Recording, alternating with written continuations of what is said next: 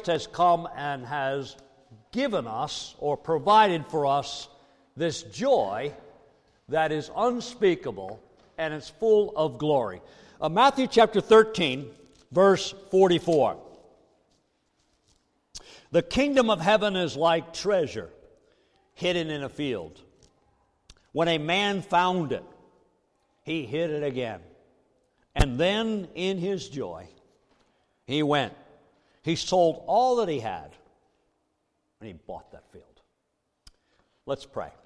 Father, we pray that as we look into the scriptures, that we might not only recognize the things pertaining to this joy that you have granted to us and you have taught, but we pray, God, that we may be able to tap into some of the experiences that we have faced. Some of those moments in life when fear has overwhelmed us and then the blessing came. We pray, O oh God, that in the beauty of the gift of your joy through Jesus, we might experience a kind of renewal and freshness during this season once again. In Jesus' name, amen. There is a, a happiness in life that sometimes is called joy. But happiness is different than joy because happiness is more about a pleasure you've experienced, a comfort you found, a momentary excitement you've gone through. Joy is so much deeper. Happiness comes and goes with life. We celebrate times when we succeed and experience this happiness. Times when we've achieved something, we are delighted. Times we're rewarded for something we did. We experience what seems to be a moment of joy, and yet it's just happiness. I'm content, I'm pleased for the event. We might sing and dance when life seems to be so promising and the abundance of blessings, they seem to be falling on every side of us. Yet some of us, we are well aware that happiness or joy, whatever we might think to call it, seems to come and go when the seasons of life change. The pleasures of life, they last for a little while and then they're gone. The good things, oh, they're so temporary. We celebrate those times uh, with singing and dancing and we have great delight, but quite often the disappointments and the, the discouragement and the problems of life seem to come knocking on our door, and we wonder, where is this joy? Jesus came to give us so much more than just some kind of a momentary happiness or some kind of delight because the moment seems to be well. This joy that He gives us has come to stay. And the joy that He gives us not only stays with us, but it shapes our life. It transforms all of the things in which we look at. Jesus came to a world where faith was beginning to lose its, its freshness, its glow, its, its glory. They professed in what they believed was, was more about a story in the old days. The blessings of a land overflowing with milk and honey became more like an idea or thought. The relationship with God that was once so precious, and the miracle working God who walks among his people and lives among his people was replaced by a religion of pretty much a predictable pattern. That life is not so great, it's just that we use terms or phrases to, to try to tell ourselves it's really going to be fine.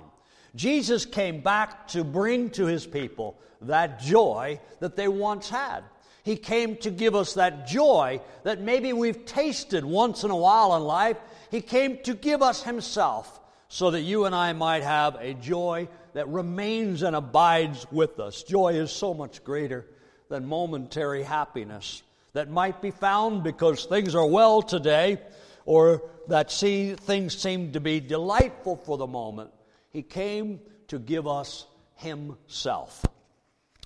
I believe that uh, when we look at the Scriptures and we look at the record of Luke chapter 2, verse 10, where the angel says, I bring you good news of great joy that will be for all of the people. Joy is found in the person of Jesus. And the promise of that joy does not come because our day is good or our week has been blessed or seemingly the circumstances have worked out or what I prayed for came as a reality that is different. That's a happiness. That's a satisfaction because our circumstances have brought a desirable moment. Joy is so much deeper, it's so much more personal to us. It's a possession that lasts because of the Jesus who comes and dwells within us. Joy is found in and through Jesus because he is the Savior of not only the world, but he is my Savior and he is yours. By means of faith, the indwelling presence gives us this joy. Even David himself, after he had committed that sin with Bathsheba, his prayer was, Restore unto me the joy of thy salvation. And so we recognize this joy that comes through Jesus Christ is because of the sweetness of the relationship we have with God.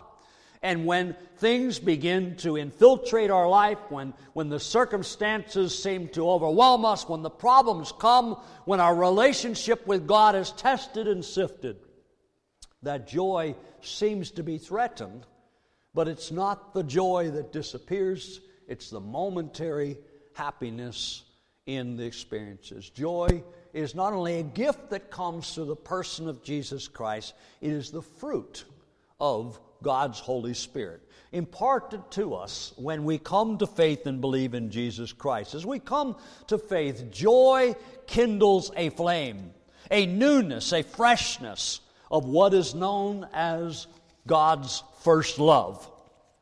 This joy is what quickens us, it distinguishes us, it gives us a sense of inner strength or power, it regenerates our life. We are born again, everything is new. When we are in a relationship with Jesus Christ, the old you and me is in the past, and the new is what defines us, it's what describes us. This newness of life is the secret to the joy of life.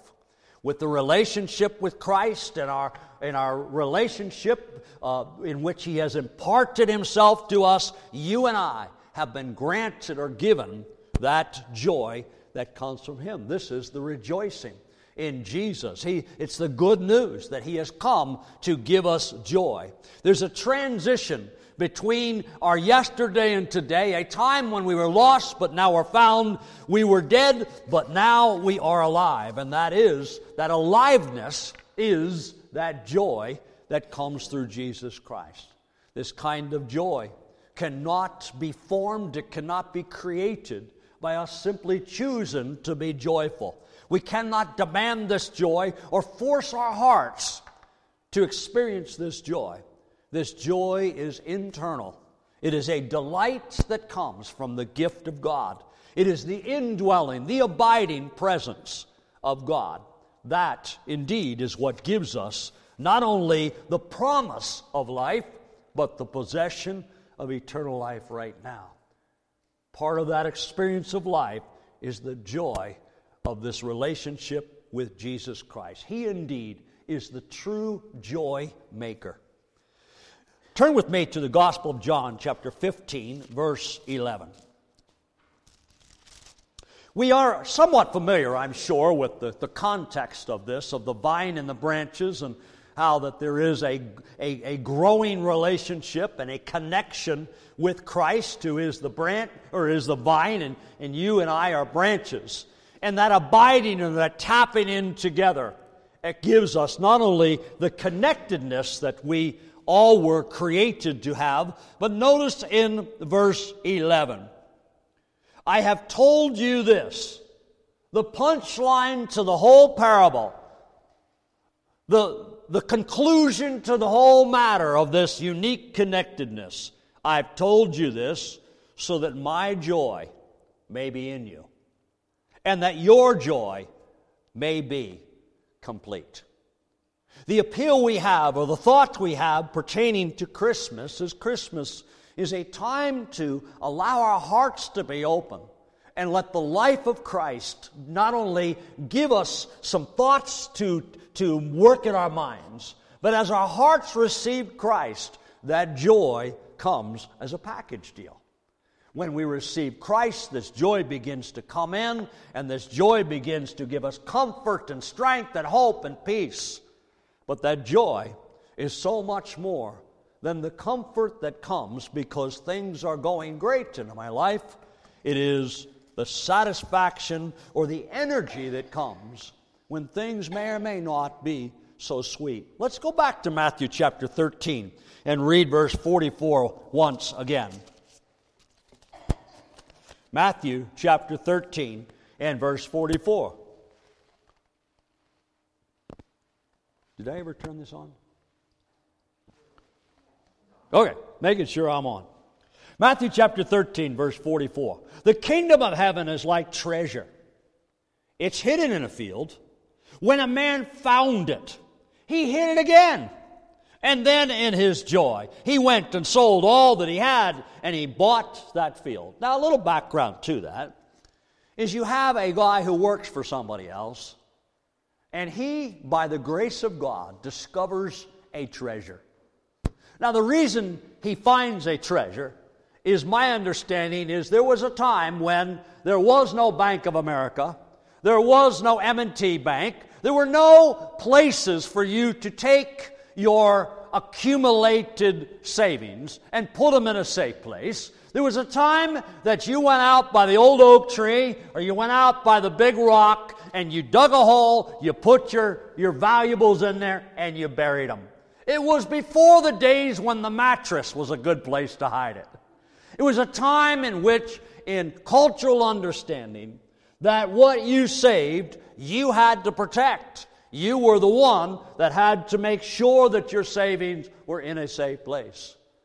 Well, in that type of environment, there's times when we get old and we can't remember where we put the keys to the car.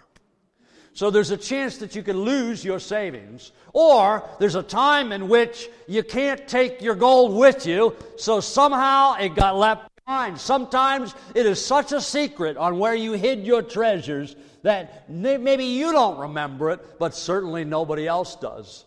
So here is a man who simply is trying to make ends meet. He's trying to put the pieces of life together. He's simply trying to get by and earn a few bucks and in the process of working in somebody else's field, he finds more of a valuable treasure than he has ever seen in his life. His eyes probably got big and his heart pounded. He said, But I'm an honorable man. This is not mine, it belongs to the owner of the field. But I do will do one thing. I can say one thing. I can take a position of one kind is if I buy the field, then that treasure becomes mine. And so he accumulated everything he had, and he rubbed together as many pennies as he could find. And he put together everything he had, and he tried to get rid of the things he didn't need so he could accumulate a little bit more. And in all that he gathered together, he thought, I'll put in an offer. I'll go to the owner and I will give him everything I can possibly come up with because the cost of that field is nothing compared to the value of that treasure. Now, it's a parable. A parable doesn't really try to tell you how to get rich. A parable is to whet your little mind and your heart and say, Jesus is worth more than anything else in life. And that's what this joy concept is about, is that Jesus came and when people sized him up, they checked him out, they looked him over, they listened to him, they followed him, and some people never discovered the beauty of that treasure, and therefore the joy never quite blossomed as it ought to be. Those of us that have experienced Christ and we've seen his value and his worth, and how much that Jesus in us would literally change our world.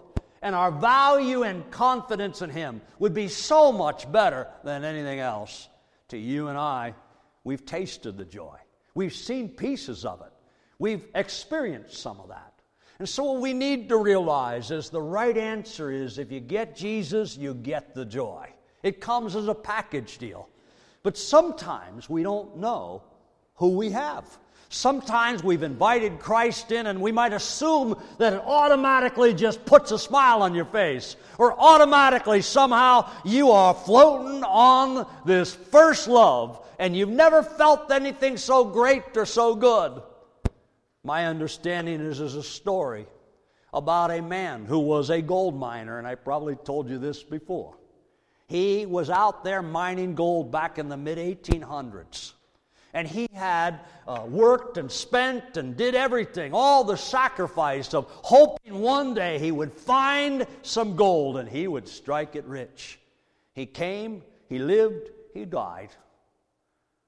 And so when people came and called up his family and said he gave his life hoping and dreaming that one day there would be this treasure to be found and he would share his wealth with his family, but his family never understood or knew that he had found a huge rock, but it didn't glitter, it didn't shine.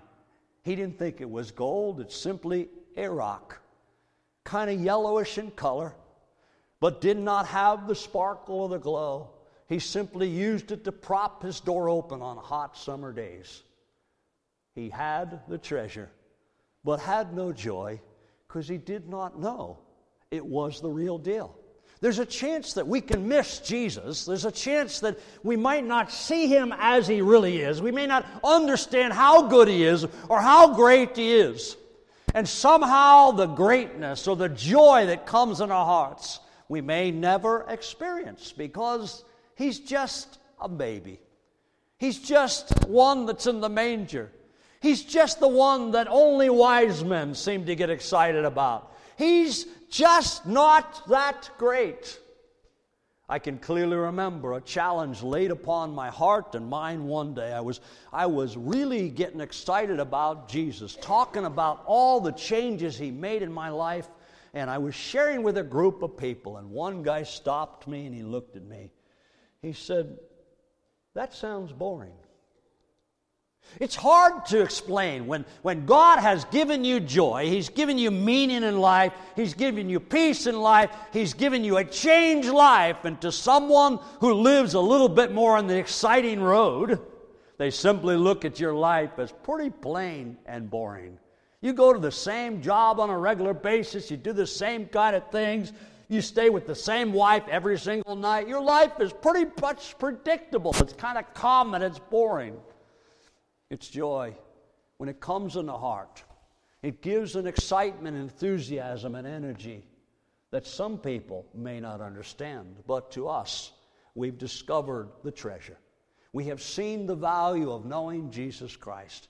And He has given us structure, He's given us stability, He's given us our identity back, He's given us a meaning to life, He's given us purpose. He gives us peace at night of knowing I'm okay because I got God and God has me. And so, the beauty of the joy that Jesus gives isn't really an automatic thing that just dumps out when you hit the Jesus button. It comes in some sense in crude form, like the gold that doesn't quite glitter. But you and I need to realize that what the parable teaches is in the process of working through life, he discovered, he found something. And that's something we want to try to build upon and understand. The joy of Christmas might be hidden in some sense, but when you look at it closely, you observe it a little bit more, you consider what truly took place, and you allow yourself to be a child once again and take the little animals out of the manger scene and check out the wise men and try to understand all of the beauty of the angelic host we trust we might find something we've never seen before. But as you and I journey in our faith and we attempt to understand the Jesus and we look at Him not only in baby form, but look at the things He taught and the things He said and the places He went and the people He impacted, I trust the gold will begin to shine. You and I might see through what seems to be such a common person, an ordinary man, and see the beauty of his true identity. There's a few stories we have in the gospel record that I trust would allow you and I to realize the beauty of what was found. Please turn in your Bibles to um, Luke chapter 7. Luke chapter 7. We see an example of an individual who somehow discovered and she found something and she, in no doubt, would leave everything to buy this experience. And that's quite often the joy that we experience in our faith, is by our hunger, our thirst, our passion, our longing to experience the potential of what Jesus promises and the experiences of what He intends to do in your life. You and I will be like a man working in a field. We find a treasure and in our joy, we sell everything and buy that field. Luke chapter 7. We want to begin as we look at verse 36. Now, one of the Pharisees invited Jesus to have dinner with him, so he went to the Pharisee's house and he reclined at the table. When a woman who had lived a sinful life in that town learned that Jesus was eating at the Pharisee's house, she bought an alabaster jar of perfume. That's expensive. And as she stood behind him, at his feet, weeping, that's expensive. And she began to wet his feet with her tears. It's getting expensive. And then she wiped them with her hair. That's expensive. And she kissed them and poured perfume on them. That's expensive. When the Pharisees who had invited him saw this, he said to himself, If this man were a prophet, he would know who is touching him and what kind of woman she is, that she is a sinner. Jesus answered him, Simon, I have something to tell you. Tell me, teacher, he said. Oh, two men owed money to a certain money lender. One owed him 500 denarii and the other 50. Neither of them had the money to pay him back, so he canceled the debts of both. Now, which of them will love him more? Simon replied, I suppose the one who had the bigger debt canceled. You have judged correctly, Jesus said. Then he turned toward the woman and he said to Simon, Notice, he's turning to the woman He's looking at her, but he's speaking to Simon. Do you see this woman? Notice Jesus looking at her. I came into your house. You didn't give me any water for my feet but she wet my feet with her tears and wiped them with her hair. You didn't give me a kiss, but this woman from the time I entered has not stopped kissing my feet. You did not put oil on my head, but she has poured perfume on my feet. Therefore, I tell you, her many sins have been forgiven, for she loved much. But he who has been forgiven little loves little. Jesus said to her, Your sins are forgiven. Joy comes through experiences. There's not only the knowledge of Jesus comes as a package deal and he gives joy, and the fruit of the Spirit fills our lives with joy, but until you, in essence, have been through the experience of coming to Jesus and looking like a fool and being questioned about your motives, your purpose, your intent, you simply come at the cost of whatever our questions may be, we pour our feet out, our heart out at the feet of Jesus, you got joy that somebody else will never have. Some of us, we've been through those experiences. The humbling process of laying our lives down to trust Jesus Christ. The time that people say, well, it's about time this guy gets his act together. Or it's about whatever the statements may be. They might seemingly hurt us, they might seemingly humiliate us, they might seemingly be whatever they are.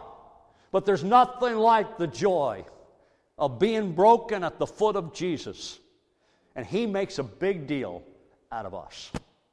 However, it was coming to faith, however, it was coming back to faith, however, it was coming back for the fifth time, the tenth time, the twentieth time, there's something about the experience that when Jesus demonstrates his acceptance, his love, and his amazing grace, your joy factor just went right to the roof.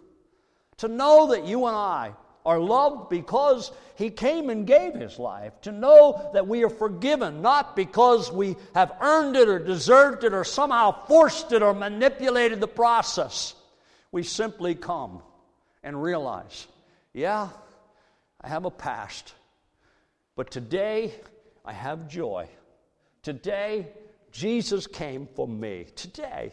This is what Christmas is about. Christmas is a time in which we recognize that everything that Christ gave, we realize He is the most precious gift.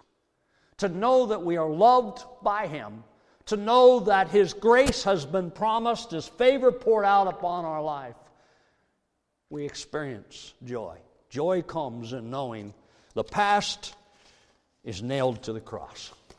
A second one that is uh, a little bit different, but has the same kind of, of desperation and yet this blessing. Turn with me to Mark's Gospel, chapter 5. Mark's Gospel, chapter 5. we see a double miracle. And what's beautiful about this miracle is it's different in its recording than most all the other miracles. Sometimes miracles happen in which Jesus blessed many people in large crowds, but most of his miracle stories is one person is healed or experiences a blessing, and that's the end of the story.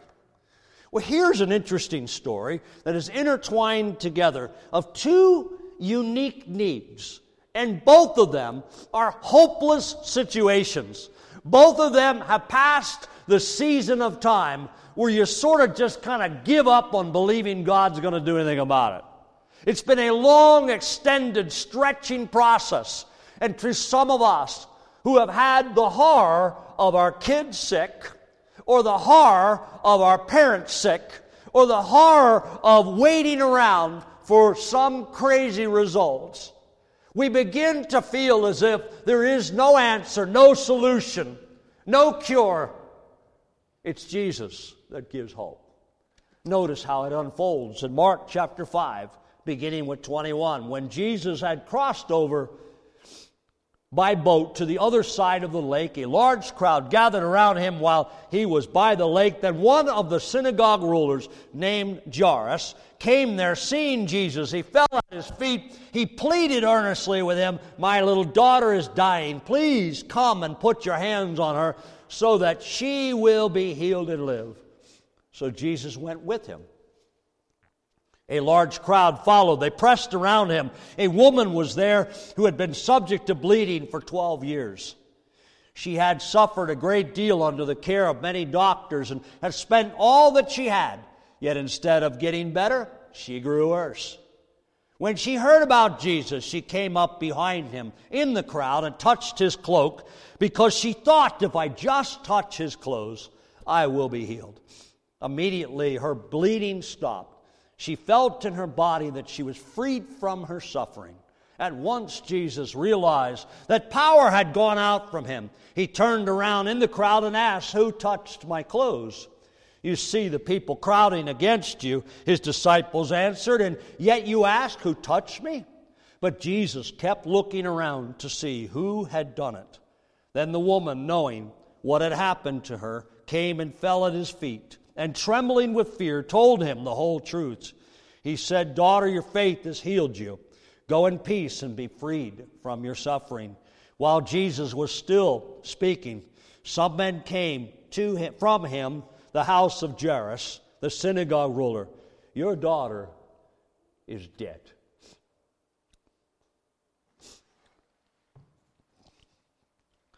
Why bother the teacher anymore? Ignoring what they said, Jesus told the synagogue ruler, Do not be afraid, just believe.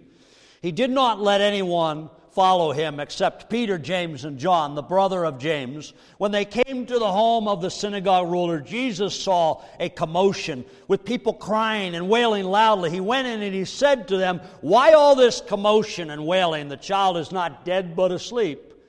But they laughed at him.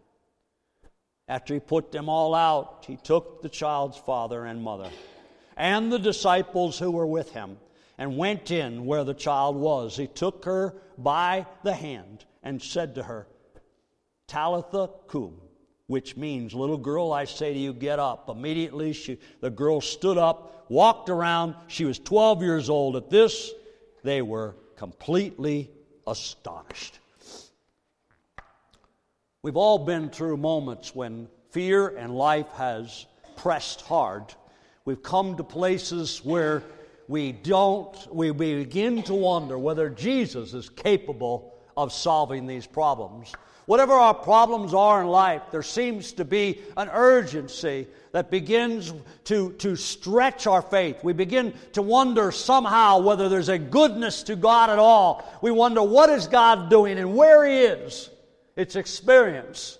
It's a kind of desperation, sort of like the woman who understood that she is unclean, but Jesus has a reputation. Here's a, here's a religious leader, a ruler who was caught in the midst of all the drama of the politics and, and the visual uh, uh, being in front of people.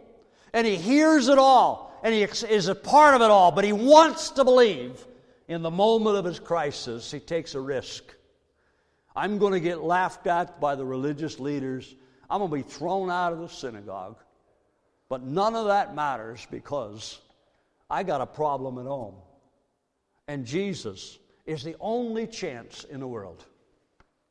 Experience. The only way we discover the beauty of what Christ is about is those times when life gets a little hard and we humbly say, God, I could run, I could scream, I could throw up my hands, I could call it quits, or I got one other choice. Jesus, we got to talk. And we come in desperation. We may come in brokenness. We may come with ideas and thoughts, but most importantly, we come with a heart that just says, I'm not going anywhere. I'm going to wait. It's in those moments that your joy begins to boil, your confidence begins to come. We wonder as this religious leader is walking with Jesus on the journey after hearing the report, Your daughter is dead. And his thought is, Jesus hasn't slowed down the pace. He isn't getting distracted, he's not getting on a detour. He just assumes that if Jesus goes, somehow it's going to be okay. Can you imagine the joy? The woman, 12 years, she spent everything she had on the doctors and only got worse. She works her way through a crowd that the scriptures indicate the crowd was so thick that nobody could get through. How did she get through? The same way the woman who had a reputation of a sinful life, she got through. There's something about the getting through that opens the door for the reward and blessing of joy. My challenge to us this season is to look at life and realize the challenges, the hardships, the disappointments, the setbacks, and simply look at the Christ child. Say, Lord, you came to bring joy.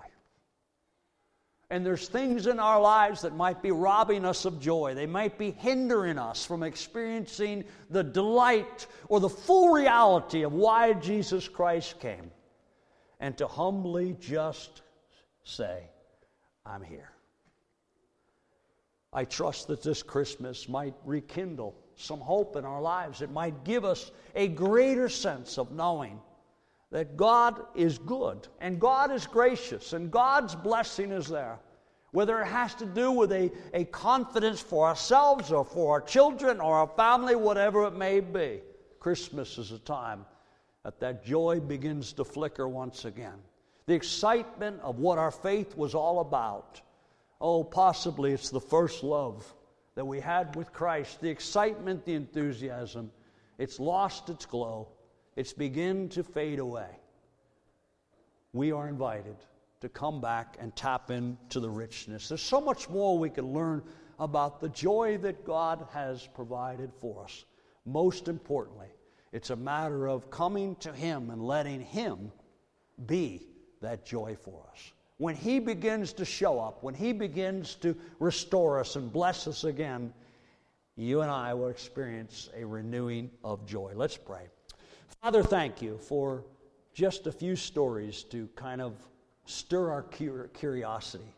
Not so much that we might imagine that you're, you're more than you've ever said, but we realize that through the testimony of others, that that joy has filled so many lives and has blessed so many people.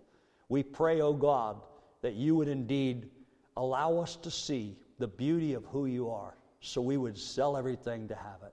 Lord, we realize that ultimately our joy comes when our hearts are set in confidence to you.